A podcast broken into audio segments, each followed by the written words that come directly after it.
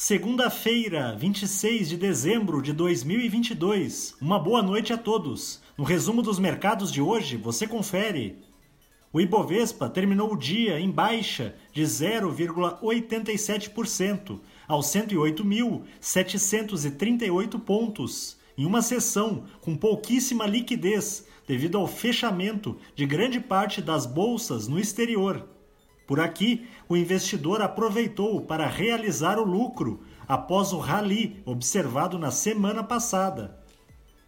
Na ponta positiva, as ações da Americanas, em alta de 1,74%, reagiram bem à eleição de um novo diretor financeiro e de relações com investidores para a companhia.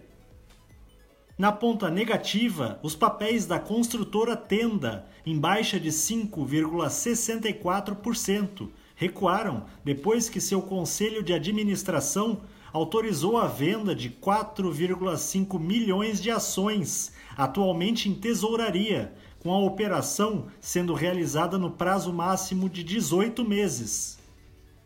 O dólar à vista, às 17 horas, estava cotado a R$ 5,21, em alta de 0,83%. Já no exterior, as bolsas asiáticas fecharam em alta, com exceção de Hong Kong e Sydney, que permaneceram fechadas por conta do feriado de Natal.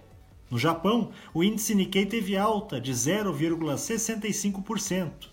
Na China, o índice Xangai Composto subiu 0,65%. Os mercados na Europa e nos Estados Unidos não funcionaram hoje, em comemoração ao dia 25 de dezembro. Somos do time de estratégia de investimentos do Banco do Brasil e diariamente estaremos aqui para passar o resumo dos mercados. Uma ótima noite a todos!